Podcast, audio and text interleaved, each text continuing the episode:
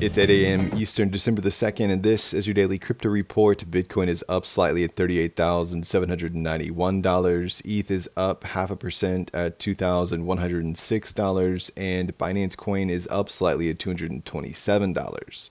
What works so well that it's basically magic? Bitcoin mining, USDT in the top three. What about selling with Shopify?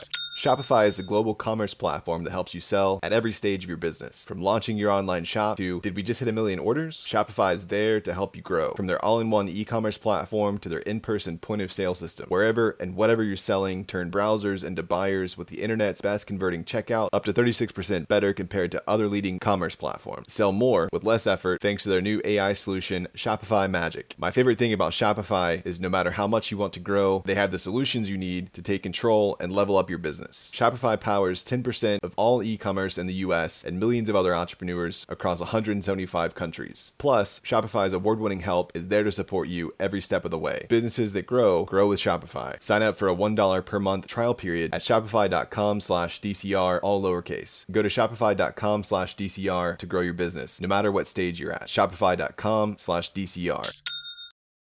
According to Bloomberg, Binance's major traders were informed about the exchange's $4.3 billion settlement with the U.S. authorities during a private dinner at a conference in Singapore in September. Former CEO CZ was absent. His successor, Richard Teng, attended but requested anonymity regarding the gathering. A Binance spokesperson disputed the portrayal of the event by Bloomberg but did not specify inaccuracies. Last week, U.S. authorities reached a settlement with Binance, resulting in one of the largest corporate penalties in U.S. history. Well, tensions are running high over crypto in Congress with U.S. lawmakers in discussions to include crypto related provisions and end of year legislation packages, though further action may occur in 2024. The National Defense Authorization Act could feature an amendment requiring regulators to set examination standards for financial institutions involved in crypto activities and the Treasury Department to provide Congress with recommendations on crypto mixers. The crypto industry supports this amendment but is less enthusiastic about Senator Elizabeth Warren's bill, which seeks to address money laundering and sanctions evasion by extending Know Your KYC requirements to miners and wallet providers.